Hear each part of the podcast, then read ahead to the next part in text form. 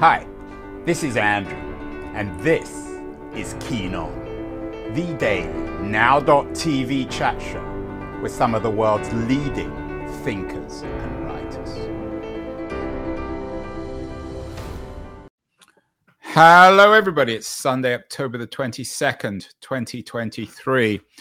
On this show, we're always in the business of reminding people that stories aren't always truthful, particularly stories that countries and communities tell themselves, although sometimes there needs to be an element of fiction. But perhaps the biggest problem in America today is that the story we Americans, or Americans in general, who tell themselves is not just a little bit untrue, but is profoundly wrong. It's made up. It's fictionalized. We've done so many shows on this.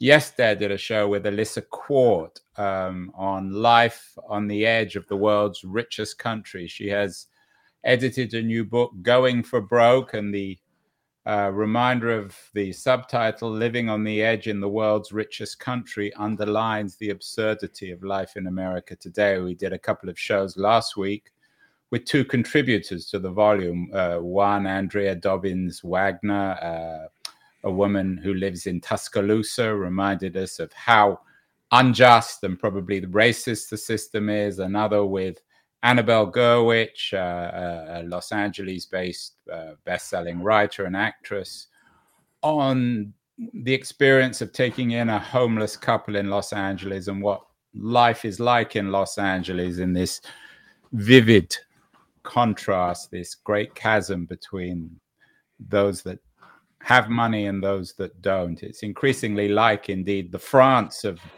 the early 19th century that Alexis de Tocqueville came from to embrace democratic America. And indeed, next week, got a show with the New York Times economics writer David Leonhardt. Ours was the shining future. He writes a book about the death of the American dream, or at least the lie of the American dream, the myth of the American dream.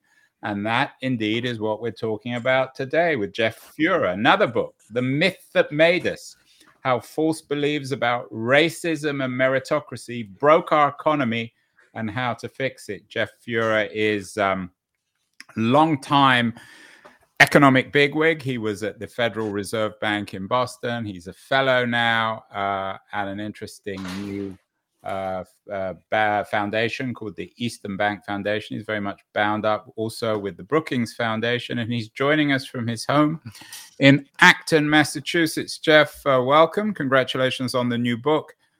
Is the American dream, is it a myth? Is it a lie? Is that what's really going wrong with America today? I think it's a big part of what's going wrong. It's a great aspiration, isn't it? I mean, saying that if you work hard and put your nose to the grindstone, everything's going to work out well sounds great. I wish it were true. And I think going way back in our country's history, we have wanted to believe that. It is certainly not true today. A great aspiration, but a poor description of reality. Is it less true today than it's ever been? I mean, we know that in the 50s, where there was a great deal of mobility, it still was a profoundly racist society and a society very hard for women to get on. But is America in the 2020s, is the American dream more mythological today than it's ever been in American history? Well, I'm not sure that's quite true, because I think there were times in the 19th century and before when things looked pretty bad for many, many folks. But I guess what's striking is that while in the aggregate our economy has progressed markedly, dramatically. So there's lots of income generated in the economy. The distribution is really, really quite unequal, and so too is the distribution of wealth. I think, starting somewhere around the 1980s, the structure of the private sector changed dramatically, so that as we were making more and more income in the aggregate, we were cutting out whole swaths of people from opportunity, and obviously none more so than families of color during that period. So, I don't want to draw comparisons to the Middle Ages. Things were pretty dark back then, as I understand it. But given the overall level of prosperity, things look really bleak for folks. And lots of families who, despite the narrative, are actually working really hard and not succeeding, not generating enough income really to meet basic necessities in this economy.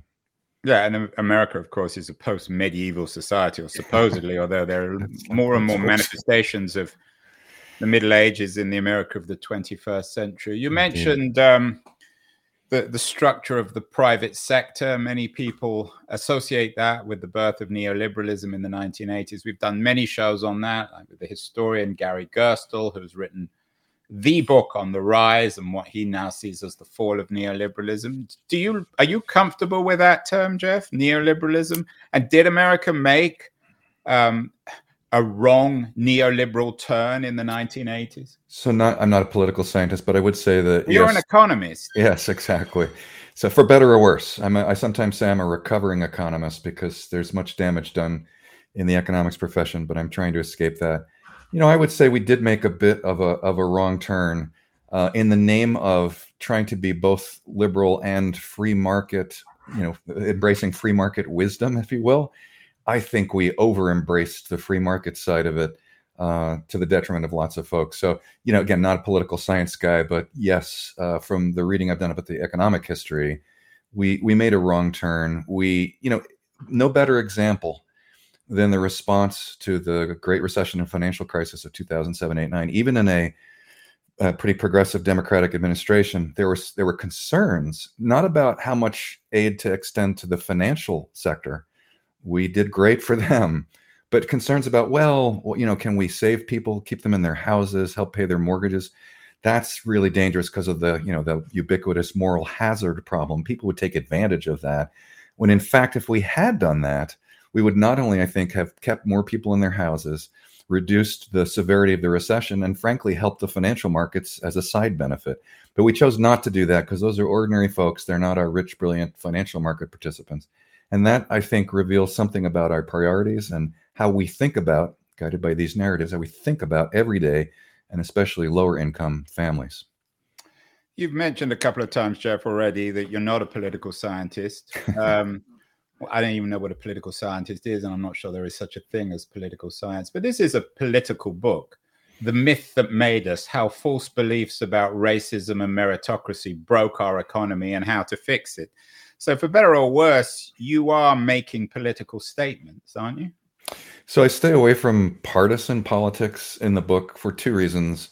But one is, I think, just that it becomes quickly divisive, and one half of the audience will depart and go seek another information channel. But the other is that it's not the case that all the damage done in the economy is only due to conservative thought.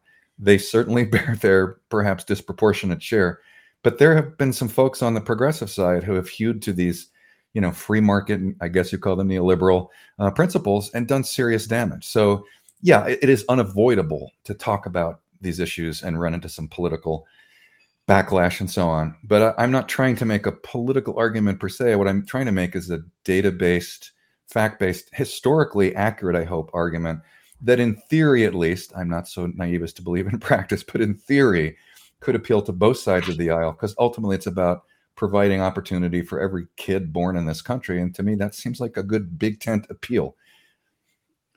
Yeah, it may appeal to both sides, or it may appeal to neither. Well, that's possible too. That's right. You talked about the changes in the structure of the private sector. Did a show last week. The New York Times' writer Jonas Serra, he has a new book out called The Big Fail. Again, the same book, the same subject. This time focusing on COVID. He places a lot of the problems at the door of private equity and the way in which the private equity is essentially shaping the structure of the private sector. Is there some truth to that? There may be. I see actually some cause for hope in the response to the pandemic. And the reason is as follows. So I think in the face of an easily identifiable and more or less inanimate enemy, this virus that was sweeping the globe, we were able to immediately attach urgency to that pandemic and urgency to the responses and move quickly in ways that we have not done in recent history. The kinds of programs that both the Federal Reserve and the administrations put together were really actually quite dramatic. We can argue about how effective they were and so on. I think they did some things reasonably well, but I actually see hope in that response to COVID. And it's because rather than pointing to a nebulous cause like, you know, income inequality, where does that come from? Hard to say for the average person. The average person can very quickly impute the source of their difficulties to this virus. And I think that actually worked better as an organizing principle. Started off under a Republican administration. You know, we can discuss how effective they were in all sorts of ways, but in the end, we saw that as a reasonably urgent problem that needed to be addressed with significant measures. The role of private equity is harder to ascertain, and I'm not a close student of that, so I'm hesitant to weighed in too much on it. Hold on a minute. Go ahead. You can't. You know, you're a very distinguished economist. You were the top economic student in your year at Princeton. You got a PhD from Harvard. You worked at the Federal Reserve in Boston for many years. You're one of this country's leading economists. You can't just dodge these questions. Say, well, I'm not an expert on private equity, so I can't comment on it. Jeff, isn't this the problem, that your class, your elite is hiding behind this kind of technocratic shield? And not, I'm not saying you personally are responsible, but the responsibility needs to be shared by elites like yourself. Oh, absolutely. Especially economists, since you were supposed to be in charge of the economy. Which would that it were so easy to be in charge. No, I don't mean to shrug any of that. All right. So look, what I'll say is that, so my understanding of private equity is that, yes, it has done some damage because, like other developments in the private sector, it has put a lot of workers' fates at arm's length from the corporation. So that is, private equity owners come in, they make sweeping management decisions without typically considering the fate of the average employee. And that's not unique to private equity run corporations, because it happens in, you know, public equity owned corporations as well, but it's of a piece with them. And I do say in the book, and I believe this is true, this ability to put the average worker at a distance from management, and in many cases from the corporation, not always providing opportunities for advancement within the corporation, is a first order problem. And it is limited opportunity for a whole bunch of folks, not the folks who sit in the C-suite, obviously not the owners who are shuffling billions of dollars on the deck of the proverbial Titanic. It's the average worker who gets left behind. So again, I don't mean to shrug that. I just don't want to tell you, man, I've studied 10 years what's going on in private equity. But yes, I will agree that that phenomenon is of a type with other things going on in the private sector, which has done serious damage to a whole swath of workers. And I don't mean like 2 to 3% of the workers. I mean like 30 or 40% of the families in the economy. That's a huge number of folks for us to somehow feel comfortable with leaving behind. We are speaking with Jeff Fuhrer, the author of a very important new book. And there are so many of these kinds of books, but he's as well placed as anyone to write this book, The Myth That Made Us: How False Beliefs About Racism and Meritocracy Broke Our Economy and How to Fix It. We're going to get to the fixing later, Jeff, but what is the myth that made us? Why did you choose this title? A myth because it's probably false. So the myth comprises a few different elements that are essentially embedded in our national DNA. And we've already alluded to one of them. That's a sort of meritocracy myth. All you need to do is work hard and you'll succeed. As I said, that's a great aspiration. It's just not a good description of reality. The problem with it is not just that people use it, individuals use it to describe what's going on. It's twofold. If you turn it on its head, it implies that if you're not succeeding, you must not have worked hard or made bad decisions. So all of the people who are in the lower income echelons, lower wealth echelons of the economy, it's their fault. They didn't work hard. So that's a problem. Even more important, in my view, is that same narrative has been used historically by people of power, either economic power or political power, to structure an economy that is very, very stingy in affording opportunity, basically telling you to go pick yourself up by your bootstraps and get to work and everything's going to be fine, ignoring that the initial conditions that many people start at are far different. Great family support, great family wealth, great networks, all of that. Living in neighborhoods that have resources, that have great schools and so on. And yes, of course, those kids are more likely to get ahead. They have all the resources and so on to support them. Whereas in other places, due to no fault of these kids and really no fault of their parents generally, they have far fewer resources and so on to advance. And so using that narrative to deny the opportunity when in fact we we we have structured an economy that delivers exactly those results over and over again, and then blaming it on the individuals for not being able to succeed.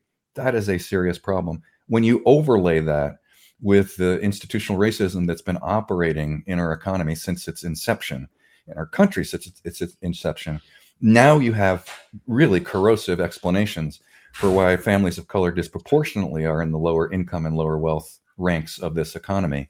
And that is, it's disrespectful, it's ignorant, it's corrosive, and it's going to continue to leave way too many people behind, in my view. You talked about bootstraps. You had an interesting blog on bootstraps, and Alyssa Quart, who's politically on the left, has a new book out this year called Bootstrap, Liberating Ourselves from the American Dream. Yep. What I don't understand, Jeff, about what you're saying and your approach is you basically agree with what Alyssa is saying and many people on the left. Why are you so scared of associating yourself with a political camp? Well, I'm not scared. My political... I don't mean scared. I don't mean that in a pejorative sense. No, why won't you do it? I'm happy to say what my political leanings are. I am left of center, and I have been for quite some time. There's no question about that. And my voting, who I contribute money to is public record.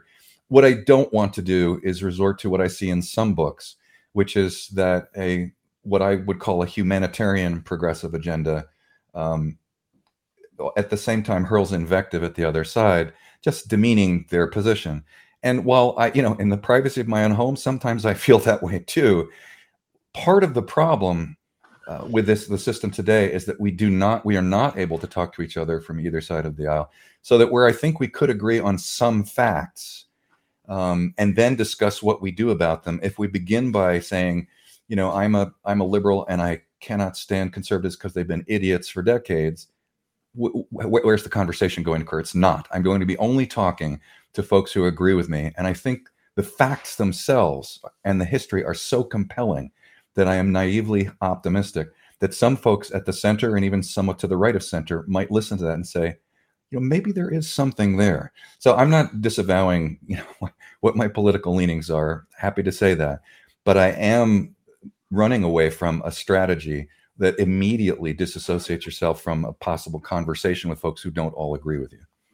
Jeff, you described yourself as a recovering economist. Right. You know many other economists. The argument that began all this was an argument amongst economists about Keynes and Friedman and Hayek. Do you think that most economists now accept, even economists who were originally in the Hayek-Friedman camp, that the reforms of the 80s and 90s have gone profoundly wrong, not just in the United States, but globally? I wish that were true. I don't think so. I was just speaking at the Federal Reserve in Dallas last week, and talking to folks who are saying, who work in economic development on behalf of the Fed system there. And they said, still today, as of that day, when I speak to economists, they're saying, wait, how could any of this be, that the stuff that you're describing, Jeff, or anyone in this cohort of authors you've already referred to, how could this be? Because wouldn't that leave money on the table? Doesn't it run counter to the rational man story? Isn't it inefficient to operate in that way? And when I hear that, so it is still going on, I'm afraid to say. I think there's more acceptance among more economists, but not even close to universal. I am shocked when I hear it because to me, it suggests a distinct lack of intellectual curiosity. It's trivial and easy and maybe comforting to keep applying the same old stories and models to what we observe in the world. It's just, it's like saying, I can write down a fancy model, a theoretical model that explains why CEOs should earn 370 times the median employee in their firm. It's like, yeah, I can do that too. Would you believe it for a second? No. So it's a very, very narrow. And in some ways, I think some economists are afraid that the foundations that they've built, that, the rational man stuff over the last 100 years would crumble. And it's possible that it would. The question is, what do you replace it with? Is it something that explains the world better, that comes to grips with the facts of what we've actually done and recognizes, yes, the political machinations that have gone into constructing in this way that continue to send benefits to incredibly powerful, wealthy individuals and large corporations? Can you cope with that? Can you deal with that and think about what you do in response?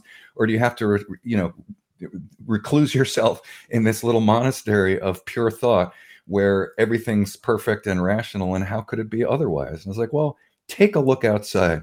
One of the things that it's not just our opinion of what's happening outside. For people watching, Jeff sitting in his home in Acton, Massachusetts, there's a window behind him. It doesn't seem to me, Jeff, as if it's raining. You can prove it one way or the other, whether it's raining. You could open the window and you could put your hand out. So some of this stuff is provable, quantifiably. It's not just a matter of opinion, isn't it? Agreed. No, there's no question. The outcomes are absolutely clear, although I'm somewhat dismayed that there are more and more people who are discarding not only the voices of expert opinion, and that's a complex social phenomenon, but also just doubting that data is telling us something accurate. And for those folks, I'd say, look, first of all, that's not a well-founded doubt, but maybe more importantly, do what I did in the book and what other people who have worked in this area have done. And that is take a walk into a community where people are not the same as you upper middle class white guy or woman. Take a walk, get to know some people, talk, listen, actually, mostly listen to folks who live in those areas, and then come back to me and say, it's not what Jeff says. There's other stuff going. I don't believe it's that bad. It's like, actually get to know some people. This, I think, if it could happen, is actually how narratives will change, because it's how important narratives have changed in the past. Right. Sorry, go on. No, I was going to say, when you think about the horrible LGBTQ narrative that was in common circulation when I was a kid in the 1970s. That was insane. I'm embarrassed to say that we all used it. How did that change? Well, because we found out over time through the courage of people who came out that folks in the LGBTQ community were our friends, parents, daughters, neighbors, coworkers. We learned that. We already cared about those folks. It's forced us to break that narrative of otherness, that these are folks who don't deserve the same care, human rights, and political voice that everybody else has. Now, what I'm suggesting, in this very stylized way, is we could do the same thing. I want to get to fixes. Go ahead. Sorry. We'll do that. We'll hold off on that. Right. As somebody once wrote, you don't have to be a weatherman to know which way the weather's going. Right. We are talking with Jeff Fuhrer, the author of The Myth That Made Us, another book about the crisis or death or lie of the American dream. And it's a particularly important one because Jeff is a major player in the American economy. He used to be a very powerful figure within the Boston Reserve, the Reserve Bank of Boston, Federal Reserve of Boston. He's a PhD from Harvard, top economics student at Princeton. So he knows what he's talking about. He admits he's a recovering economist, but once you study, Jeff, I guess you'll never recover.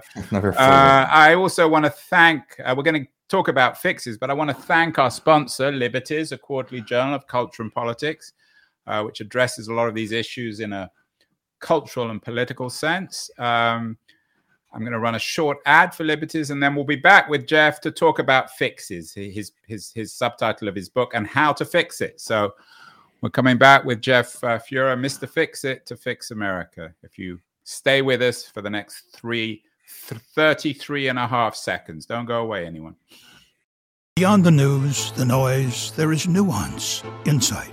Liberties is not just a journal of ideas. It's a meteor of intelligent substance. It's the place to be for engaged citizens. Politics, opinion, substance. Liberties is a triumph for freedom of thought. A quarterly of urgency, of cultural exploration, of intellectual delight, of immaculate prose. It's invaluable. Subscribe now or find Liberties at your favorite bookseller. And you can subscribe to Liberties at libertiesjournal.com. We are talking with Jeff Fuhrer, the author of The Myth That Made Us and one of America's top economists in practice. So, Jeff, the book comes with a promise that you can fix it. So, as I said, you are Mr. Fix It. It's your job, even if you are a recovering economist. How are we going to deal with this? So my focus is on a couple of different types of policies, but primarily they're policies and changes to structure that provide better access to build both financial capital, wealth, if you will, and human capital, obviously education, training, and the like. Those are so important because often the focus is solely on just transferring resources from one group to another, and I'll come back to that. But these are fundamentally what economic growth is about. And the beauty there is that in the end, that doesn't have to be a zero-sum game. It's not only about taking from some and giving to others. And I'm in favor of some of that. But in the long run, the result of it is a growth in the size of the economy. So I talk about what others have. So Jim Heckman, who is a Nobel Prize-winning economist, has produced with all of his co-authors and collaborators terrific research to show that early childhood education is a dead winner.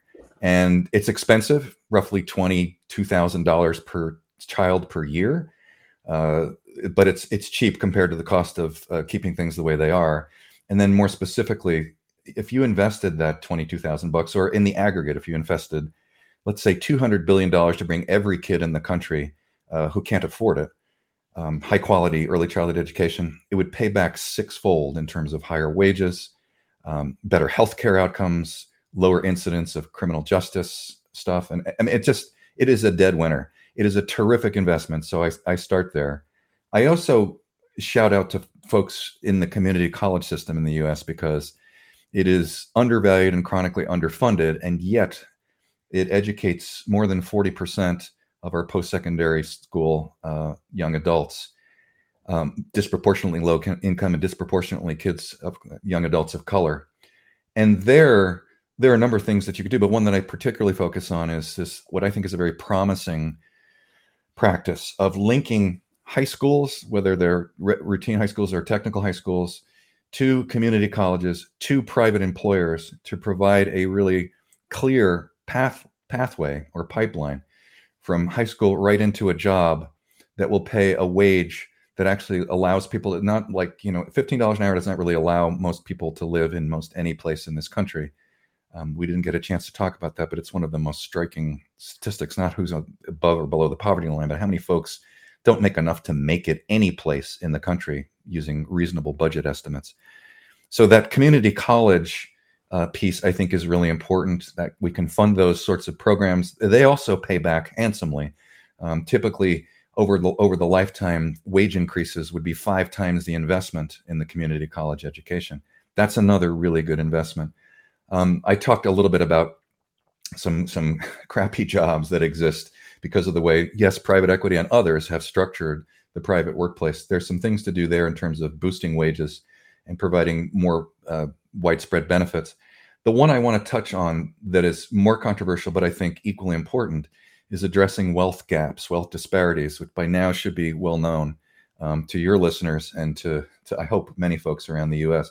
So wealth gaps just between the very wealthiest overall, who hold a massive amount of the wealth, compared to, say, the bottom 50% of wealth holders who own a tiny fraction, 1% or 2% of overall wealth. That's in the population at large. And then, of course, it's compounded when we look at the disparities by race and ethnicity, where the median net worth of a white family is around 7 times that of an African-American family or an Hispanic family. So we need to do something to address those. Why? Because wealth is it's not about luxury.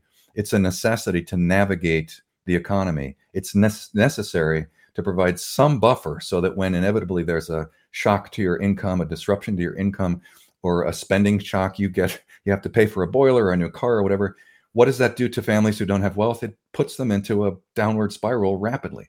If you're a community college kid who's trying to make his way through to get the additional credentials and human capital to be more productive, and you have a shock like that to your economic circumstances, if there's no wealth to buffer you, you drop out of school. You got to go back to work or increase your hours at work to make up for what you're missing. Of course, wealth also provides opportunities to invest in education and housing and entrepreneurship and provide for a secure retirement. It is not a luxury. It's a first order essential thing. And of course, many people have written about that. So we need to confront seriously what those wealth gaps are and figure out how to address them.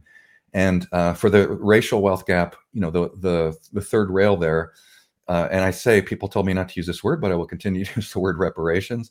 It is a moral imperative, in my view, that our country come to a reckoning with what it did institutionally, systematically, to a whole host of people, none more than American slaves, but also Hispanics, Asians in many cases. Indigenous people, for crying out loud, have been destroyed systematically. We did that. We did it as a country, while at the same time, as Martin Luther King Jr. likes to say, we propped up our European peasants, as he calls them in one of his speeches.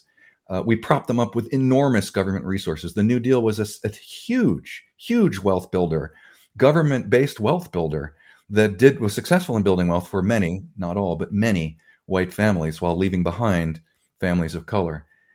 We have to think seriously about how to do that, whether it's reparations or baby bonds, which is a somewhat bigger tent sort of a program where deposits are made in every kid's account, but based on their income and wealth, the family income and wealth, so that, of course, it will disproportionately benefit those who have suffered the most, that is families of color, or baby bonds, or even down payment assistance. Not always my favorite way to build wealth, because owner-occupied housing is tricky as a wealth builder, it turns out, but it can work. And that, if you provide down payment assistance, that's significant, $25,000, $50,000.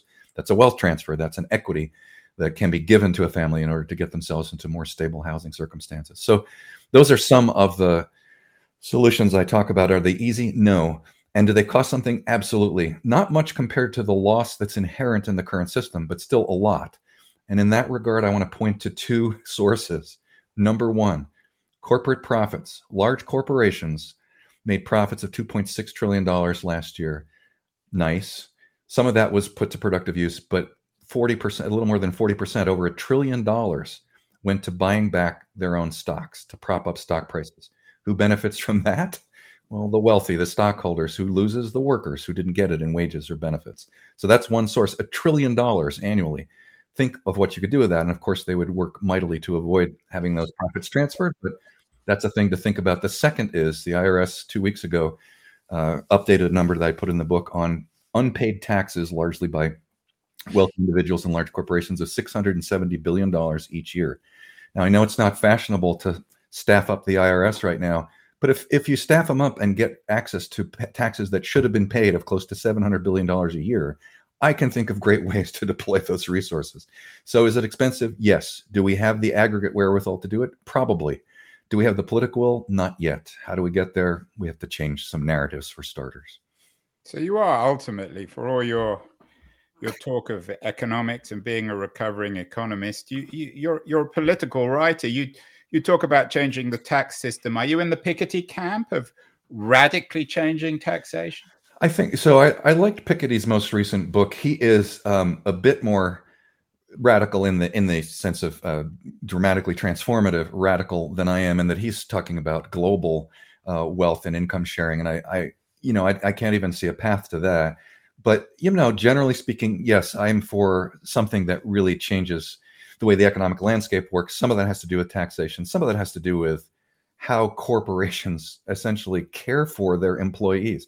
Can you imagine being the CEO of a large corporation, knowing that you send home, let's say, 30% of your workers go home, and the only way they survive is by using government benefits for food and for housing and utilities. Thank God they're there. But that's the way they survive. Would you feel good about that as a CEO? How do you, and then say, but at the same time, I made record profits last year, many of which I used to buy back my stock. Is that reasonable? I don't think so. What do you make of people like, and I don't want to pick on Mark Benioff, but he's an easy person to pick on, people like Benioff who run very successful private companies and who jet off to Davos and TED conferences and talk this stuff up, but don't actually fundamentally change their economy. Do you believe in what people call social capitalism, the idea that our current captains of industry have a conscience and can reform the system from within, or do we need government to fundamentally change the rules? I think there are a modest number at best, CEOs with conscience who believe the words they say, and some of them will actually take action, but that is very small. And frankly, no, I'm not optimistic that the change will come from within. Zeynep, I don't know if you talked to Zeynep Ton from MIT. I had Zeynep Ton a couple of weeks ago. She's a great researcher, but she's trying to get essentially corporations to see that it's in their self-interest to do well by their workers, which I applaud, and that's great. I do not believe that will be sufficient to really turn this ship around. No, I think the only way to do that is provide incentives through changes in taxation and so on, to get corporations to coordinate around a solution that the American public believes would be best for all of us.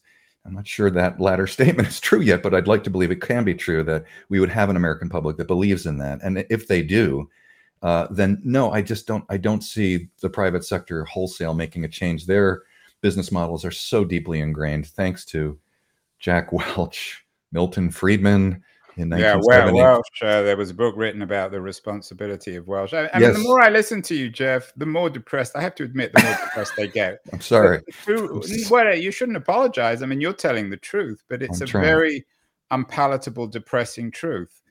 On the one hand, you're exposing what's really happening. On the other hand, you're looking at the state, the government, regulators to fix this.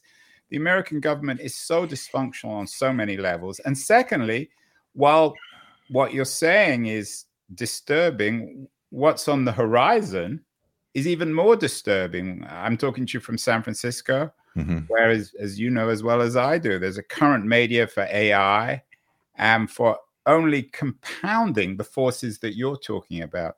So if anything, my sense is that things are only going to get worse rather than better, certainly in the short term. I think that's entirely possible, and I'm congenitally optimistic. I'm trying to maintain that in the face of studying all these facts, as have many other people, obviously, to give all of us folks credit, the shoulders on which I'm standing. I'm trying to be optimistic because I think at heart, when I go to talk to real people, not politicians, not corporate titans, but the real people who live in our economy, they are, as a rule, of course, there are exceptions, they're a rule, they are good-hearted, they are willing to help one another out where they can. And if we could figure out a political organizing mechanism that let that sentiment express itself more forcefully at the national level. Say that again. I'm going to jump on that one. Explain what you mean by that.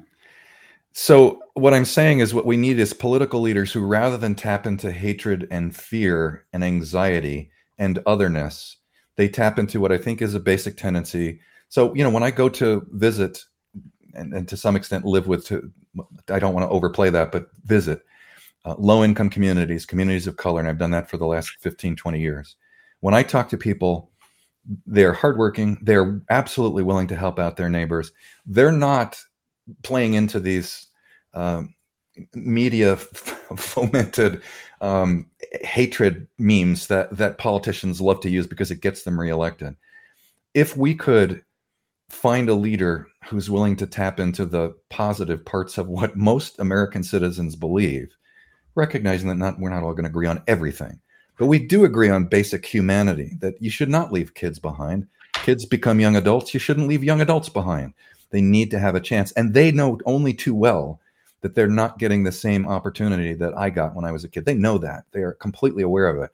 If there was let's say the Democratic Party woke up, again, I'm affiliated with it, but I want them to wake up and say, look, yes, you should continue to pound the pavements on making progress on racial economic justice. You should also pound the pavements on making progress on white family economic equality, because there's a bunch of white families who are largely flocking to the Republican Party because you haven't done anything for them. And if so, their leadership to channel that basic human impulse to actually try to help each other out instead of instigating fear, hatred, and otherness among our populations so as to divide us up and get one party or another elected, I'm somewhat optimistic that that actually is a strategy with the right kind of leader and the right kind of grassroots organization to build support for that we could make changes like this. But it will take some time. Take some time, find a leader. Again, you're depressing me that the 2024 election is likely to be between two very, very old men, one who seems to be a psychopath, the other who barely is alive. The biggest scarcity, talking economics in America today, is leadership. Where's that leader going to come from? So I think leadership is going to come from folks who are somewhat younger, for sure, and more diverse. Put it mildly, but fine, but where? And more diverse. Well, those leaders, so I am optimistic about. I have met emerging leaders in the communities, lower income communities around the country, particularly in New England, I spend more time, but around the country, frankly, who have all kinds of potential. What we need to persuade them is that the compromises they need to make to get into national politics are worth it, given the impact they could have. And then we need to give them the support that we keep giving to old white guys. All right. There's massive support behind Biden. That's why he's going to be okay. I hope he will certainly get the nomination. He may actually win the election. But, you know, you don't, it doesn't take that much imagination to find someone like Barack Obama, who came out of nowhere, who had tremendous political skills and integrity to boot. Are there other people like that? Yes, there are. What they need is to have a party behind them that's willing to work with integrity, provide them the support they need to make a national splash, and then start to exercise real leadership from their core principles. And look, the core principles of the folks I'm talking about are exactly the ones that I'm espousing in the book. There are things about building community, about taking care of one another, about providing equal opportunity. That's out there. It exists. But you're right. It is hard to be too optimistic about that. But I'm trying to keep that little glimmer of light there at the end of the tunnel shining, because otherwise it could look really grim. So I'm going to keep holding on to that. I do think it is possible. It's always hard for us to see ex ante the dramatic changes that can come when somebody emerges on the scene to really make a difference, like FDR did or like Barack Obama did. And then, of course, there was the pushback after that. It's hard to see it ex ante, but it can happen. So this was a good therapy session for you, Jeff. You began by claiming you're not a political scientist and that you don't know anything about politics. You ended on a strongly political note, calling for new political leaders and maybe even a new political party. Could be. I don't know how that would work in our system, but boy, if it doesn't throw the balance of power to the really far right, destructive side of the country, I'm all for it, but I'm not sure that that's what would happen. Finally, very, very briefly, Jeff, you're an economist, so you know this stuff. What happens if we don't fix it? Where will America be in 50 years? I think this is an existential crisis that's on the same par as climate change. That's what I think. Because if we don't address the fact, so by my estimate, there are between 40 and 60% of families in this country are not making it economically. That is, they don't get enough between what they earn and what the government gives them to meet basic expenses. That is an embarrassment in a country as wealthy as we are. Over time, that's going to express itself in terms of political unrest, is my guess. Not being a political science, but I'm guessing. Yeah, but you can't. You know it already. I think that's right. Half the people voting for Trump are doing it because of that reason. Right, and that's why I say an outreach to them that shows that party is doing nothing for them, whereas the Democratic Party could, at least, if they organize better, could do something for them, and I hope they will. That could make a difference, even if they only moved 5 to 6 percentage points of those folks, of the population in that direction. You know, we're done. That's a victory. You're not going to change everybody's mind, of course. There's some who are super, super stuck to their unfortunate narratives. Jeff, when I did this interview, I thought to myself, I'm going to absolutely make sure I don't make any Fuhrer jokes. And I was determined not to, but I have to at the end. We really need then is a new Fuhrer. Oh, Lord, help me. Cannot tell you. I'm now 66 years old. How many times have I heard those jokes? Every time I say them, I say, if you can come up with a new one, I'll give you $100. And that was not a new one. So you don't get the $100, but I'm willing to take it in good humor.